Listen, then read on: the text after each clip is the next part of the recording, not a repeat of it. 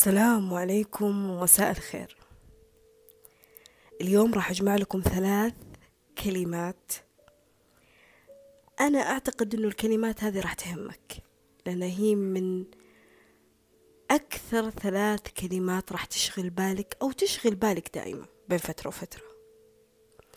فراح أجمع لك ما بين الشغف وما بين الملل وما بين الإبداع.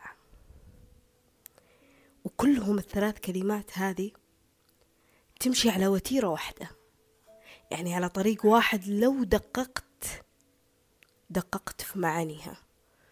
وعرفت إيش الحكمة منها؟ وليش أنت تحتاجها في حياتك؟ أو ليش أنت متوقف عنها؟ وتوقعت إنك أنت في يوم من الأيام إنك ما تحتاج هذه الكلمات في حياتك.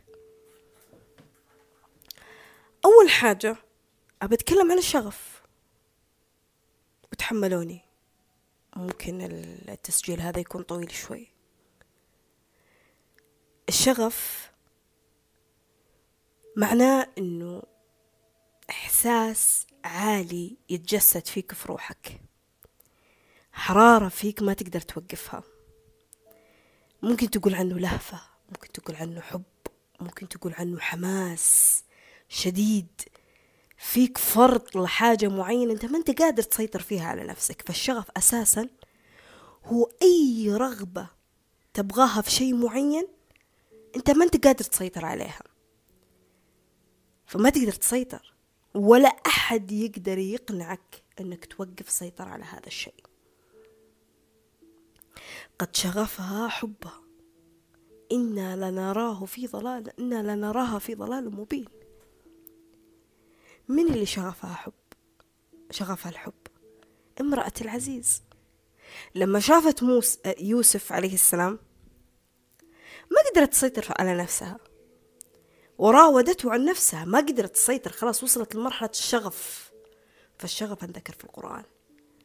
المرحلة اللي أنت ما تقدر تسيطر فيها على نفسك. عارف الشخص اللي إذا بغى شيء يسويه يسويه سواء صح أو غلط. لا أنا لا أنت لا المجتمع لا أي حاجة ما تقدر تكتفه وتمنعه إنه يسوي هذا الشيء. هذا شغف. فلما يجيك شخص يقول لك اتبع شغفك. اتبع شغفك. أنا بقول لك الشيء اللي أنا اكتشفته حاليا.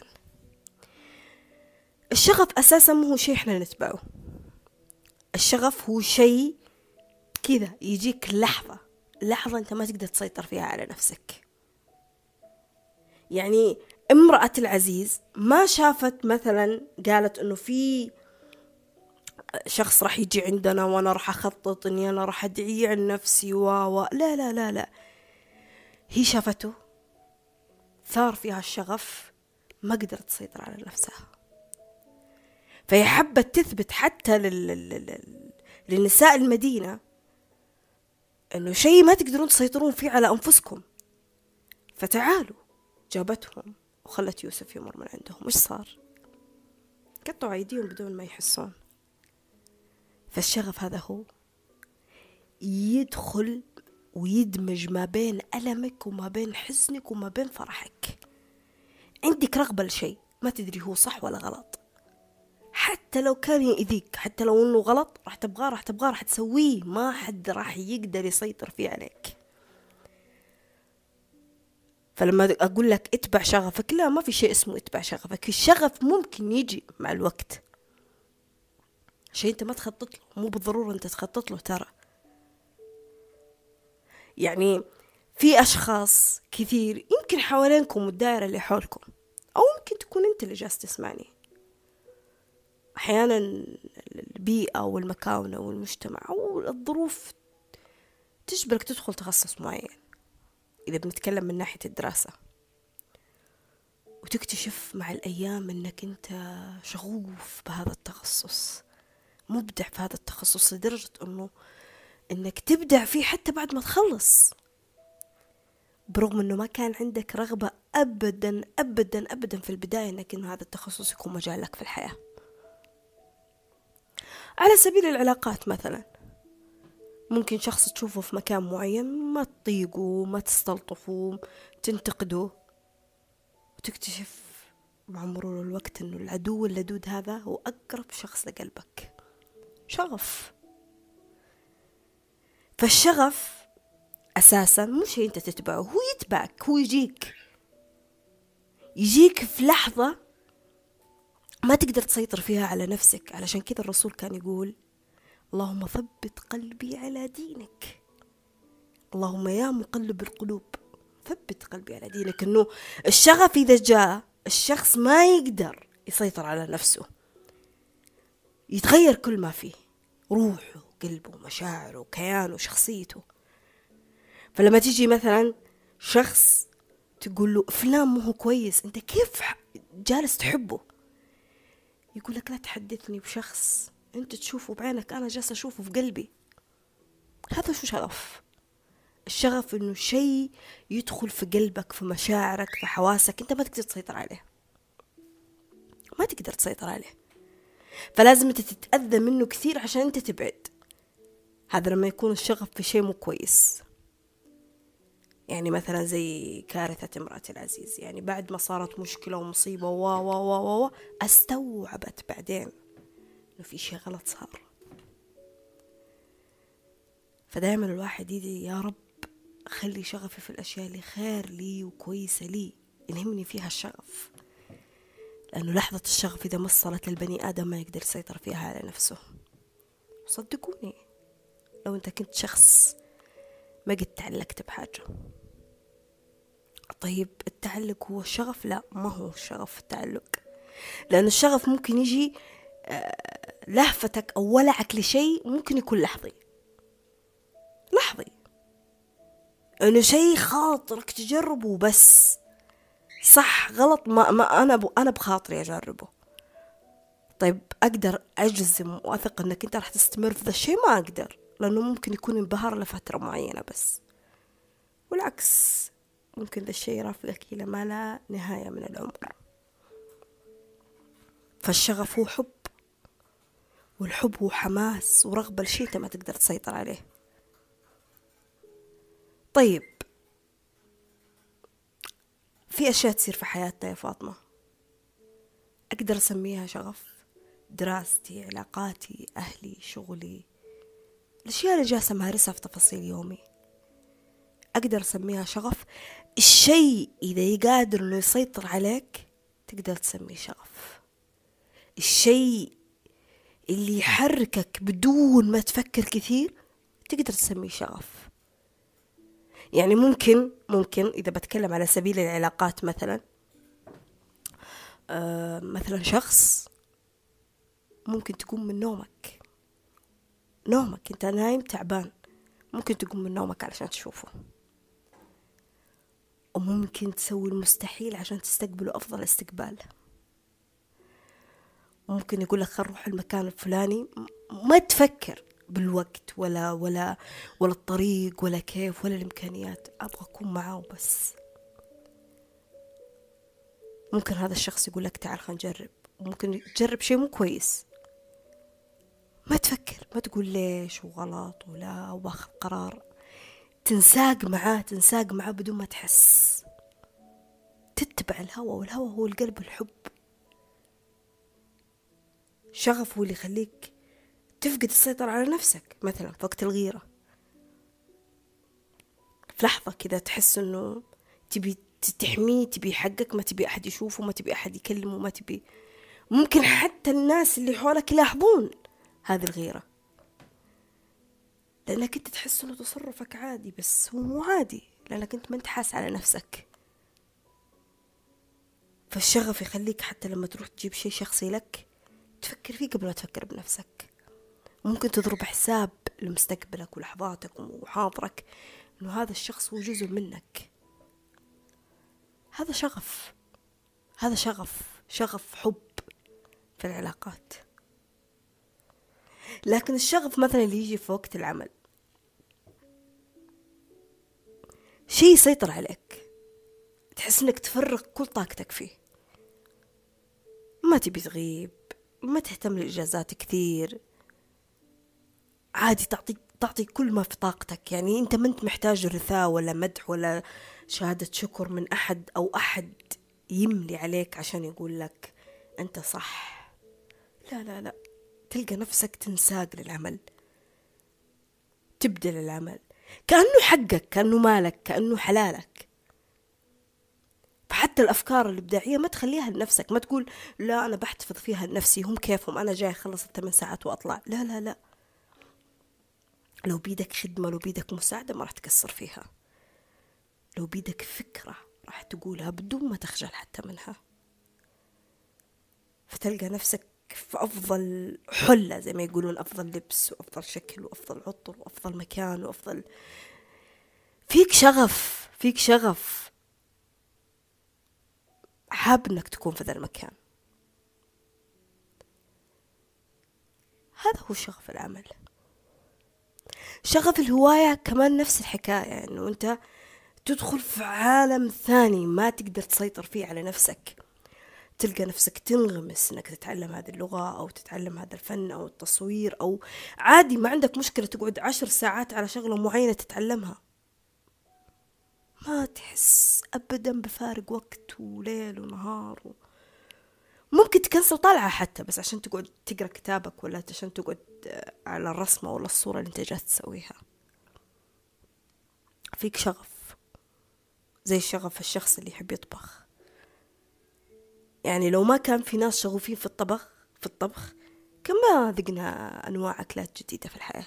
كان قعدنا على أصناف معينة ما تغيرت. زي شغف الشخص اللي عنده عنده التصوير. لو ما عنده شغف في التصوير كان ما شفنا تفاصيل معينة في الحياة. إحنا غفلنا عنها في لحظة انشغالنا. وشغف الشخص اللي عنده كتابة. تلقاه يسرد لك التفاصيل أو يوعيك على أشياء أنا أنا كنت في ذاك المكان بس أنا ما شفت الشيء اللي هو شافه اللي هو كتبه. كيف؟ هذا شغف ترى هذا شغف. فالشغف ممكن يوديك في داهية. يعني ممكن يكون شيء مو كويس زي امرأة العزيز وممكن تمارس الشغف بطريقة غلط. ممكن عكس ممكن يخلي ما فيك صبر يوديك لطريق كويس لدرجة إنك ترتقي في مكان عمرك ما تخيلته. أنا مرة سمعت برودكاست يتكلم كان عن الشغف. فقال لك لا تنساق ورا خديعة الشغف. يعني كلمة اتبع شغفك. طيب. كلمة غلط.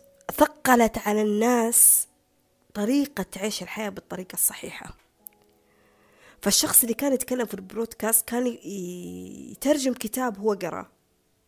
الكتاب كان يتكلم فيه الكاتب عن عن الشغف وكان يقول من أكبر الأخطاء المصطلحات اللي انتشرت وهي اتبع شغفك لأنه ما في شيء اسمه اتبع شغفك. في أشياء أنت لازم تمارسها بعدين يجي فيها الشغف. لأنه وعسى أن تكرهوا شيئا وهو خير لكم وعسى أن تحبوا شيئا وهو شر لكم يعني مو بالضرورة.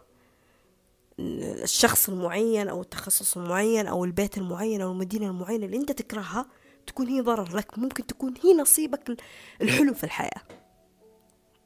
ممكن. ممكن الأشياء اللي أنت اخترتها بذاتك وبنفسك هي تطلع أكبر شيء يهد حيلك ويكسر شيء في نفسك. فقال الشخص هذا في خديعة الشغف قال لك مثلا أعطاك مثال مثل ستيف جوبز. الشخص اللي, اللي حاليا أغلبنا نمسك الجوال حقه اللي أخترع الآيفون إيش قال لك؟ قال لك ستيف في مرحلة معينة من حياته أبدا ما كان اهتمامه للأجهزة والتكنولوجيا والتقنية. فهو كان أصلا موظف في شركة حق التقنية بس ما كان اهتمامه لذا الشغلة. فيقولك أغلب السير الذاتية اللي تتكلم عنه ما صرحت لأشياء كثيرة في مراهقته. عاشها ستيف. أو حتى ممكن في مرحلة النضج مو بس المراهقة. فدائما إحنا ننغمس ورا نجاح الشخص. أوه ما شاء الله عليك أنت نجحت في الشيء الفلاني. أنت أبدعت في الشيء الفلاني. كيف؟ يقول لك والله أنا خططت وأنا سويت وأنا فعلت. لا لا. اسمع مني هذا الكلمة. إذا في شخص عاجبك المس عيوبه قبل الأشياء الحلوة. إذا في وظيفة فيك شغف إنك تدخلها شوف مصاعبها قبل ما تشوف أشياءها الحلوة. إذا في تخصص معين أنت تبغاه شوف أشياء الصعبة اللي ممكن توصلك لها قبل الأشياء السيئة قبل الأشياء الحلوة. لأنه الأشياء السيئة هي اللي توصلك للأشياء الكويسة. وبتختصر عليك إنك أنت تعاني من جديد.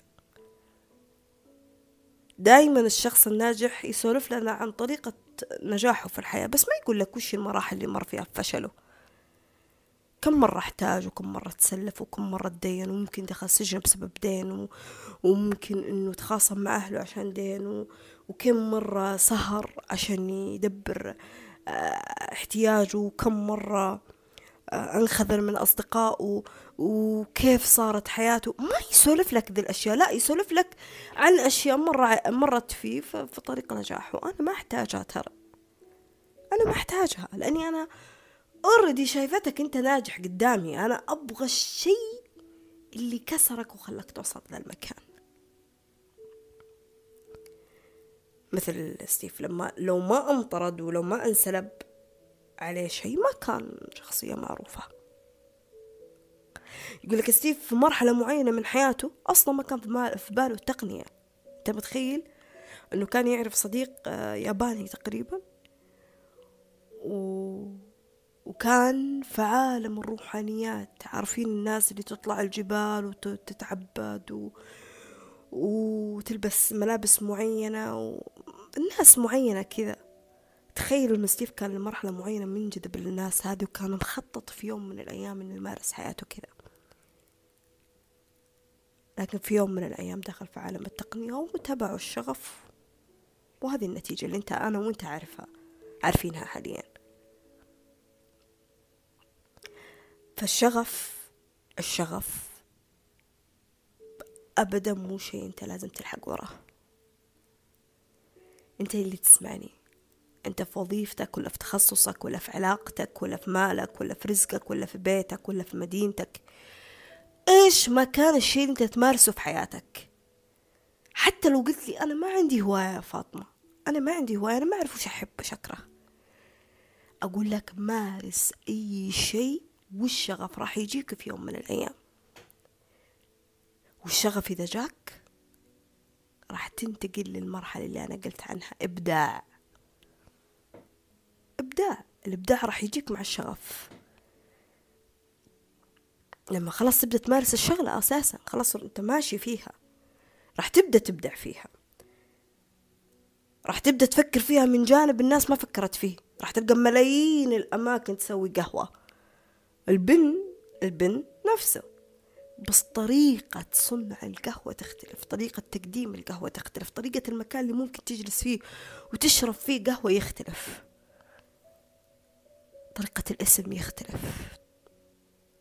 هذا يسمونه شغف. وهذه هذه أنا أعتبرها نعمة عظيمة من النعم اللي ربي غرق الإنسان فيها. ولا تخيل إنه صنف القهوة مكان معين يتقدم بطريقة معينة. لكن لما تروح تكتشف كل مكان له طريقته له له إبداعه له شغفه.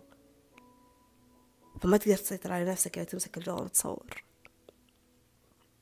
هذا الشغف هذا الإبداع. هذا الإبداع. شخص ما يكتفي بحاجة معينة يبدأ يفكر فيها من جميع الزوايا. فدمج ما بين التعب واللذة والسهر والحب والرغبة ما بين الفرح واللهفة والاشتياق والحب. شيء كذا عالي دخل فيه. فممكن تكون إنسان عندك نشاط معين اهتمام معين لجانب معين راح تبدع فيه صدقني. رسم صورة كتاب زراعة قراءة. ممكن شغفك يجي حتى بأفكار ونقاشات معينة. ممكن شخص أنت من الناس اللي تحب تتناقش مع الناس كثير وممكن شغفك يجي بالنقاشات تفتح نقاشات حوارات كثيرة مع الناس وتسأل أسئلة وجودية أحيانا الواحد يجهل عنها زي المفكرين وحقين الفلاسفة. شخص ممكن يجلس في الطبيعة يوم يومين يطرح عليك أسئلة أنا كيف ما جاء في بالي هذا السؤال اللي جاء في باله؟ عارفين كيف إيش معنى الشغف؟ وين يوصل الإنسان؟ هذا الشغف. والكلام اللي أنا جالسة أقوله لك بإذن الله بإذن الله أني راح أتفصل فيه بطريقة سهلة كذا وواضحة في كتاب لي إذا ربك أذن لي وإنه صار وتم بإذن الله. هذا يمكن شيء بسيط عن الشيء اللي في بالي. طيب أنا عرفت إيش يعني شغف فاطمة وعرفت إنه الإبداع راح يجي مع الشغف. إيش يعني إبداع؟ الإبداع هو الشيء اللي تتميز فيه اللي تهواه لدرجة إنك تتميز فيه. خلاص أنت عارف وش هو شغفك؟ بدأت تبدع فيه. تبدأ تفكر عكس الناس. تبدأ ممكن تأجر ناس يعني تجيب ناس وتدفع عليها راتب بس عشان تعطيك أفكار واستشارات. تبدأ تشوف تشارك ناس أفكارك بس عشان تعرف إذا آرائك صح أو لا. تبدأ تشوف الكوب خلينا نقول الكوب تشوفه من زاوية غير الزاوية اللي أنا ممكن أشوفها فيها. فأفكارك تتغير نظرتك تتغير. الإبداع يخليك ترسم شيء للمستقبل مو موجود زي الشخص اللي فكر بالسيارة وبالطيارة وبالكتاب و و و و. ممكن تلقى شخص يقول لك أنا هو الكتابة. كتبت. بس والله أنا ما توقعت إن كتابي راح يكون من أكثر الكتب مبيعا. يعني في مليون كاتب حول العالم. هذا هو الإبداع. إنك أنت تسوي شيء وتعطيه كل طاقتك إخلاصك نيتك وفائك. إتقان عمل إحسان في عملك. إن الله لا يضيع أجر من أحسن عملا. إحسان العمل هنا هو إبداع. ترى إنك تعطي كل ما فيك من طاقة من شغل من, من إبداع للشغلة اللي أنت تمارسها. إيش ما كانت ترى؟ ما هو بالضرورة شيء مرة كبير في الحياة. رسمة صورة كتاب وظيفة آه، زراعة إيش ما كان. أتقنتها أتقنتها وأحسنت إتقانها فيها. ونيتك صافية ومخلص لله إنك أنت حاب الشغلة دي ومبدع فيها فيك شغف فيها. والله العظيم والله العظيم ربي راح يفتح لك أبواب للرزق أبواب للتيسير أبواب للأفكار أنت راح تستغربها. أنت راح تستغربها راح تقول سبحان الله أنا كيف فكرت في كذا ممكن لو جاء شخص وسألك إيش السر إيش السر اللي خلاك توصل لذا المكانة؟ أنا أتوقع راح تتفلسف في إجابتك لأنك ما راح تكون واضح وتعطيه السر بالضبط لأنك ما راح تكون عارف كيف جاك ذا الشيء من الله كأنه كأنه رسائل ما بين روحك وبين ربي عشان تبدع فيها. هذا الإبداع. الإبداع يخليك آه، تشوف الحياة من جوانب كثيرة. قد ما يكون في ألم قد ما يكون في تعب يخليك تطلع من أصعب الظروف مخرج. من أكره الأشياء منفذ إنك تحبها. هذا الإبداع. الإبداع إنك ما تمل ما تطفش من الوقت اللي يستمر في ذا الشيء. الإبداع يخليك تحس بقيمة النعمة بقيمة اللذة اللي أنت جالس تشوفها فيها. فالإبداع الإبداع ما له حدود. ما له حدود. أبدا ما له حدود. ولا يعرف عمر معين ولا يعرف سن معين ولا يعرف بيئة معينة ولا يعرف جنس معين ولا يعرف قبيلة معينة ولا يعرف طائفة أو دين معين. الإبداع ما يعرف شيء معين ما يقيده شيء معين. الإبداع لو لمس فيك مثل الشغف هو طبعا داخل مع الشغف. شيء ما تقدر تسيطر فيه على نفسك. خلاص تبي تنجز تنجز تنجز. هذا هذا كل همك. وبرضو نفس الشغف. لازم تعرف كيف تسيطر فيه على نفسك لو بشيء بسيط عشان عفوا. عشان بس ما تهمل الناس اللي في حياتك عشان ما تهمل بس صحتك عشان ما تهمل بس أشياء معينة في حياتك تمارسها غير ذي الشغلة. هذا هذا هذا جمال الإبداع. فهو شيء ضروري في الحياة من ضروريات الحياة عشان توصل للذة. يعني الإبداع يخليك تشوف إنه إنه علاقتك شيء مهم. إن السيارة دي شيء مهم إن المال هذا شيء مهم إنه إن الرسمة ولا الكتاب ولا الزراعة اللي جالس تمارسها شيء مهم. ترفع أهمية الأشياء اللي أنت جالس تسويها. شيء عزيز عليك يعني. حتى لما أنا أجي أسولف معك عن الشغلة هذه لما تيجي تحكيني عنها تحكيني عنها بغرام غرام يعني.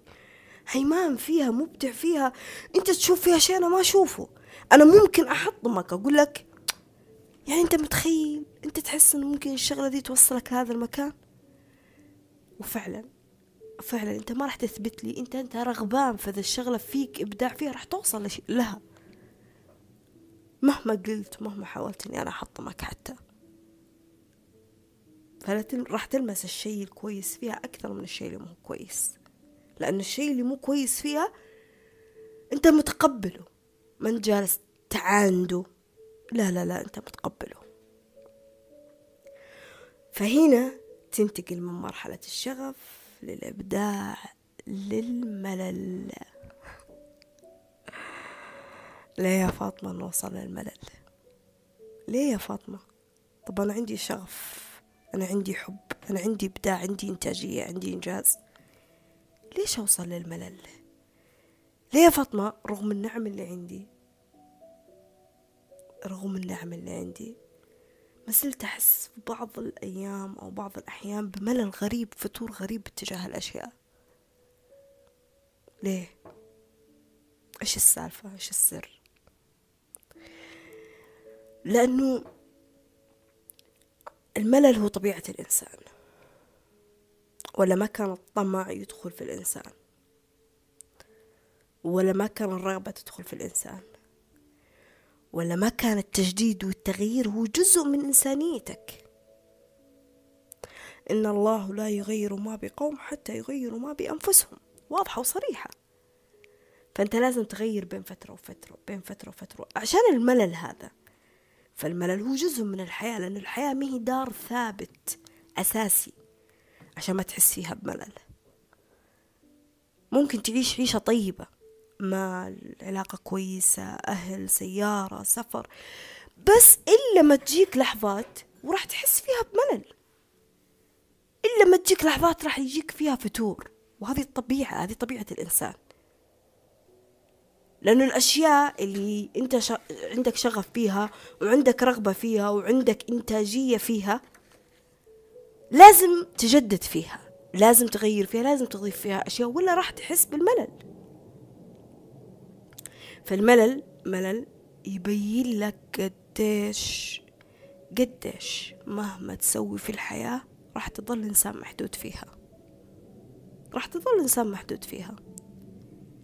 ملكة المال وزينة الحياة والفلوس والسيارات والعلاقات و و و طيب وبعدين؟ وبعدين؟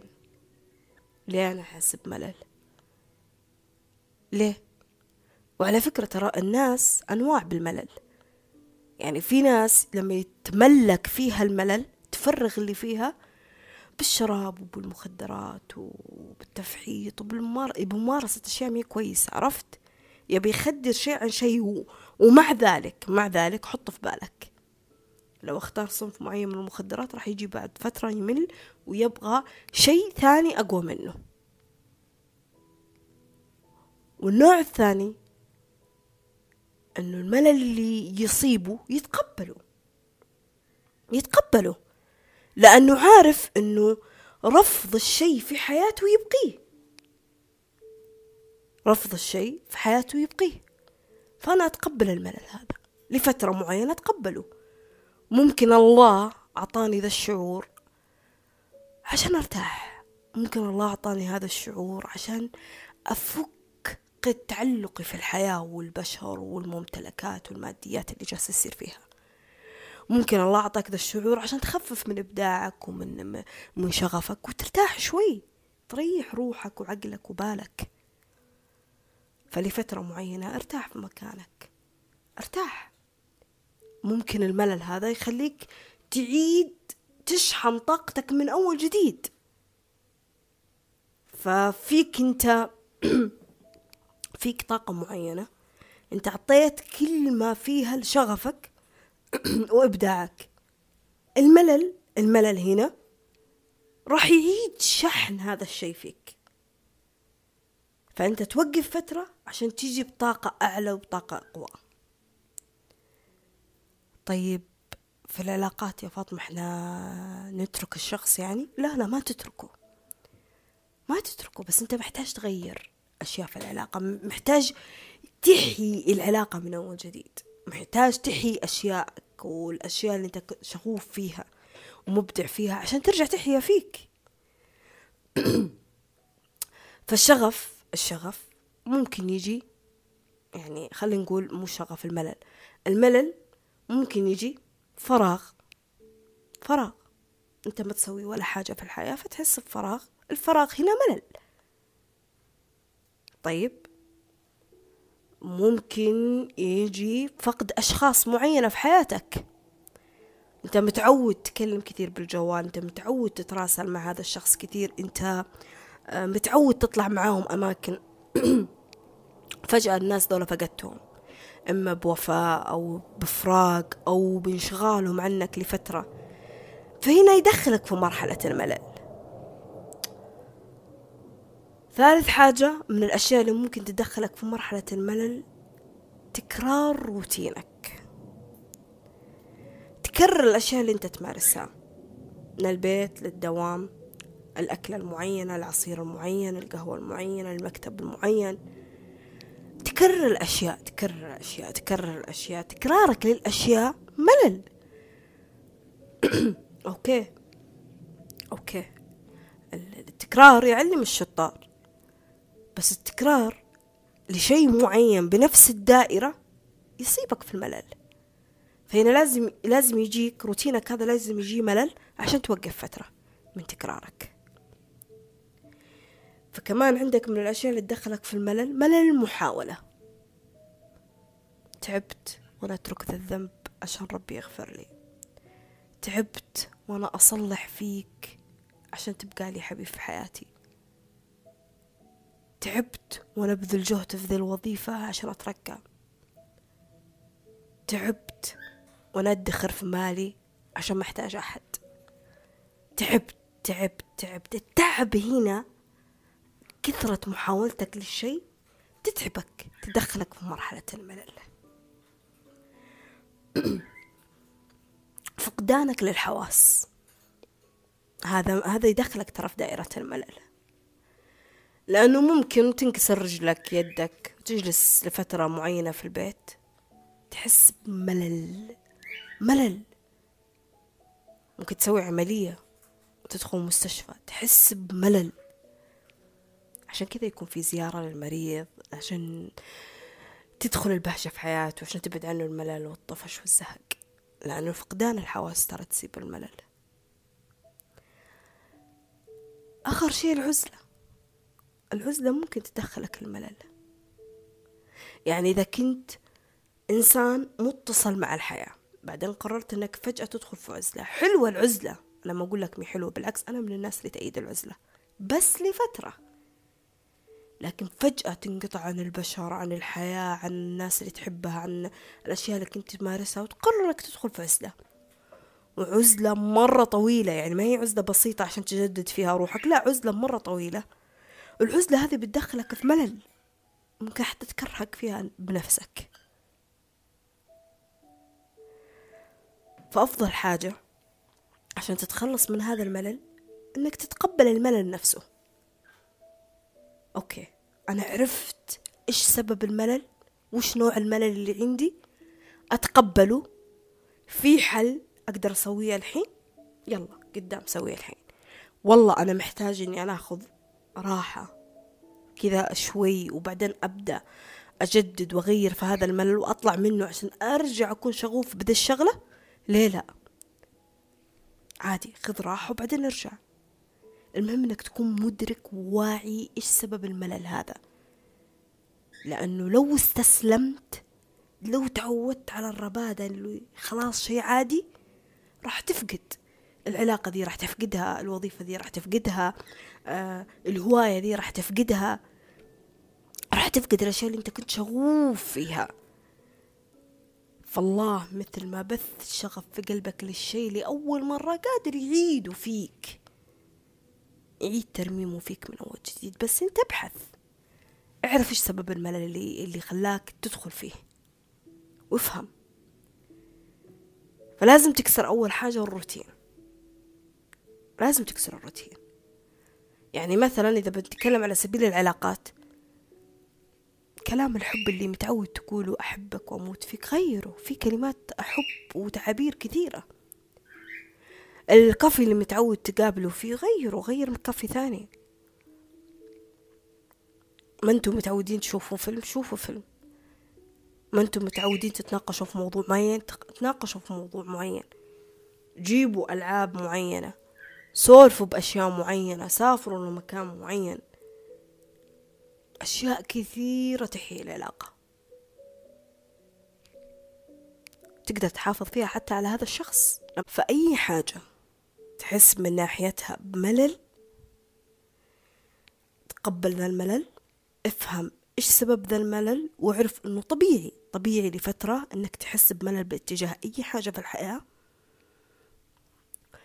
وبعدين اكسروا الروتين زي ما قلت لك. عيد استثمار الأشياء في حياتك. جدد جدد التجديد حلو. يعني أكبر غلطة إنك تعوض شخص بشخص ثاني لأنك مليت. إنك تفصل من الوظيفة الفلانية عشان تروح وظيفة ثانية. إنك تترك هذه الهواية عشان تروح لهواية ثانية. في أشياء تحتاج منك بس تعيد استثمارها ترجع تحييها من أول جديد. وأنت بشر. أنت عندك قدرة وإمكانية تقدر تسوي أي شيء في الحياة. الشيء اللي خلاك تمل هو شيء يقول لك غير مسارك غير ترتيب الأشياء هذه من جديد. فالإنسان لازم بطبيعته يحب يجدد. عشان كذا إحنا نغير أثاث البيت عشان كذا إحنا نغير أشياء في تفاصيلنا نغير شيء في ملابسنا نغير شيء. ولا ما مستحيل إنك تقعد على لبس معين طوال اليوم طوال الأسبوع. تغيير حلو. يبث الشغف فيك من جديد. اعذروني على صوتي تعبان شوي. يعني تعبانة شوي ودعواتكم لي. كمان راجع أحداثك. ليه أنا وصلت لهذه المرحلة؟ ليه؟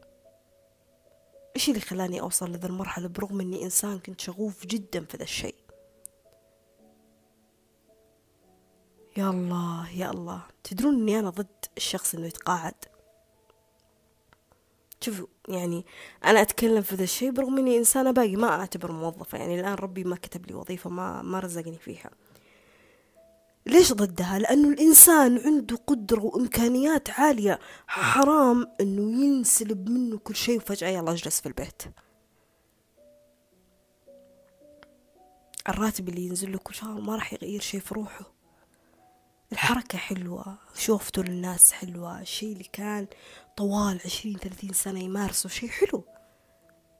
أوكي العمر له حقه تتخفف عنه أشياء معينة.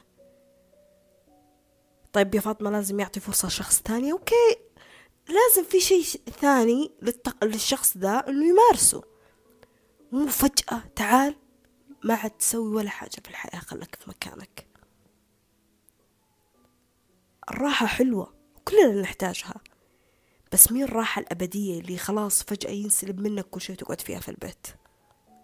حركة حلوة معرفتك في الناس حلوة تجديد هواية استثمار حاجة تسويها. المهم تطلع من دائرة الملل هذه تحيي الشغف فيك من أول جديد. بنفس الوقت مو عيب ولا غلط إنه لما توصل لمرحلة ملل في أشياء أنت كنت شغوف فيها إنك تسأل وتقرأ وتستشير وتبحث. مو عيب ترى ولا غلط. أوكي انت كنت مسيطر على الأمور في البداية و... وتعرف كيف تحتوي هذه العلاقة إذا بنتكلم عن علاقة مثلا. وبعدين فجأة أنت حسيت بملل. مو عيب إنك تسأل. أصلا السؤال السؤال بحد ذاته والاستشارة مع الناس الصح. هي اللي بتخليك ترجع تحيي الأشياء هذه من أول جديد لأنه الناس راح تتكلم من خارج إطار دائرتك. أنت في الدائرة هذه أنت وهذا الشخص أنا أجي أعلق من فوق إطار الدائرة فأنا راح أشوف شيء أنت صدقني ما راح تشوفه. أو ممكن تكون غافل عنه. فالسؤال والجواب حتى لو ما فادك يعني إجابتي ما فادتك سؤالك بحد ذاته راح تلقى إجابة فيها بنفسك راح تلقى كذا بينك وبين نفسك. السؤال اللي خلاتك تطرحه تلقى كذا أبواب جديدة للإجابات. شوف الصحابة كيف كانوا يجلسون مع الرسول يسألونه. كيف الجنة؟ طب هذا العمل يدخلني ولا لا؟ طب أنا علاقتي في زوجتي كذا كذا. سؤال سؤال سؤال, سؤال. أغلب الأحاديث كانت أسئلة من صحابة. فحلو فكرة السؤال والجواب حلوة. أنا ساعات لما أجلس أتناقش مع أحد طيب أو لما أحد مثلا يجيني على الخاص ويسألني عن شغلة معينة والله العظيم ساعات من كثر ما أنا أكتب أو من كثر ما أنا أرد على الشخص أو اللي الشخص اللي يكون معي وأتناقش معه تنفتح لي أبعاد ثانية. يعني فجأة فجأة أنا كنت مقللة بإمكانيات نفسي وقدرات نفسي فجأة أحس إني أنا فخورة بنفسي. والله. فجأة أحس إني يعني مثلا لما أدافع عن شغلة معينة أحس إني أنا شغوفة في ذي الشغلة. طب إيش اللي خلاني أحس فيها بملل؟ وأرجع أقول لكم الملل هو جزء من إبداعك وشغفك بالحياة. هذا هذا هذا ضروري من ضروريات الحياة. لأنه لما تيجي تبى تقول علاقة كويسة وسيارة ومال وبيت وسفر ودنيا هذه تعتبر في حياتنا حاليا شيء ضروري وأساسي من, حي... من أساسيات الحياة. حتى لو اختلفت الإمكانيات بمعنى الغنى أو الفقر أو الوظيفة العالية أو الوظيفة العادية أو العلاقة التب أو العلاقة العادية حتى لو اختلفت في النهاية تعتبر ضرورة من ضروريات الحياة عشان تمشي فيها. لكن في الجنة في الجنة في الجنة. الأساسيات هذه اللي أنت تشوفها ضرورة من ضروريات الحياة في الجنة. طبعا هي نعم في الحياة أكيد نعم وإحنا دائما نحمد الله عليها عشان ربي يبارك لنا فيها ويزيد لنا فيها. لكن في الجنة الأشياء دي تجيك وتخضع لك وتتيسر لك وتكون حولك وحواليك من باب اللذة. مو من باب إنها أساسي وشي لازم تتعب عشان تجيبه. لا لا لا من باب إنك تستلذ فيها. أنا مرة سمعت مقطع لوسيم اليوسف يتكلم عن الشغف. يا الله يا الله. عن الشغف والملل. كان يوصف الجنة بطريقة يا الله. يعني يا رب يدخلني الجنة ومن سمعني يا رب. اجعلنا يا رب كذا في الفردوس الأعلى فيها يا رب. يقول لك حتى العنب العنب لو بتاكله في الجنة تاكله اليوم بكرة ترجع تاكله يختلف طعمه. إحنا يمكن هنا في الدنيا أحيانا الألوان تتشابه المذاق تتشابه أشياء كثيرة تتشابه. في الجنة الشيء تسويه عشان لذة تطلبه عشان لذة. فيختلف يختلف مرة. فالجنة أنت بتنام مو عشان تعبان. بتدخل الحمام مو عشان أنت فيك نجاسة. تفرز عرق وأنتو بكرامة. مسك. مو عشان هنا لازم تحط مزيل والدنيا عشان تتنظف. الجنة كل شي فيها يختلف. عشان كذا هي دار ثابتة.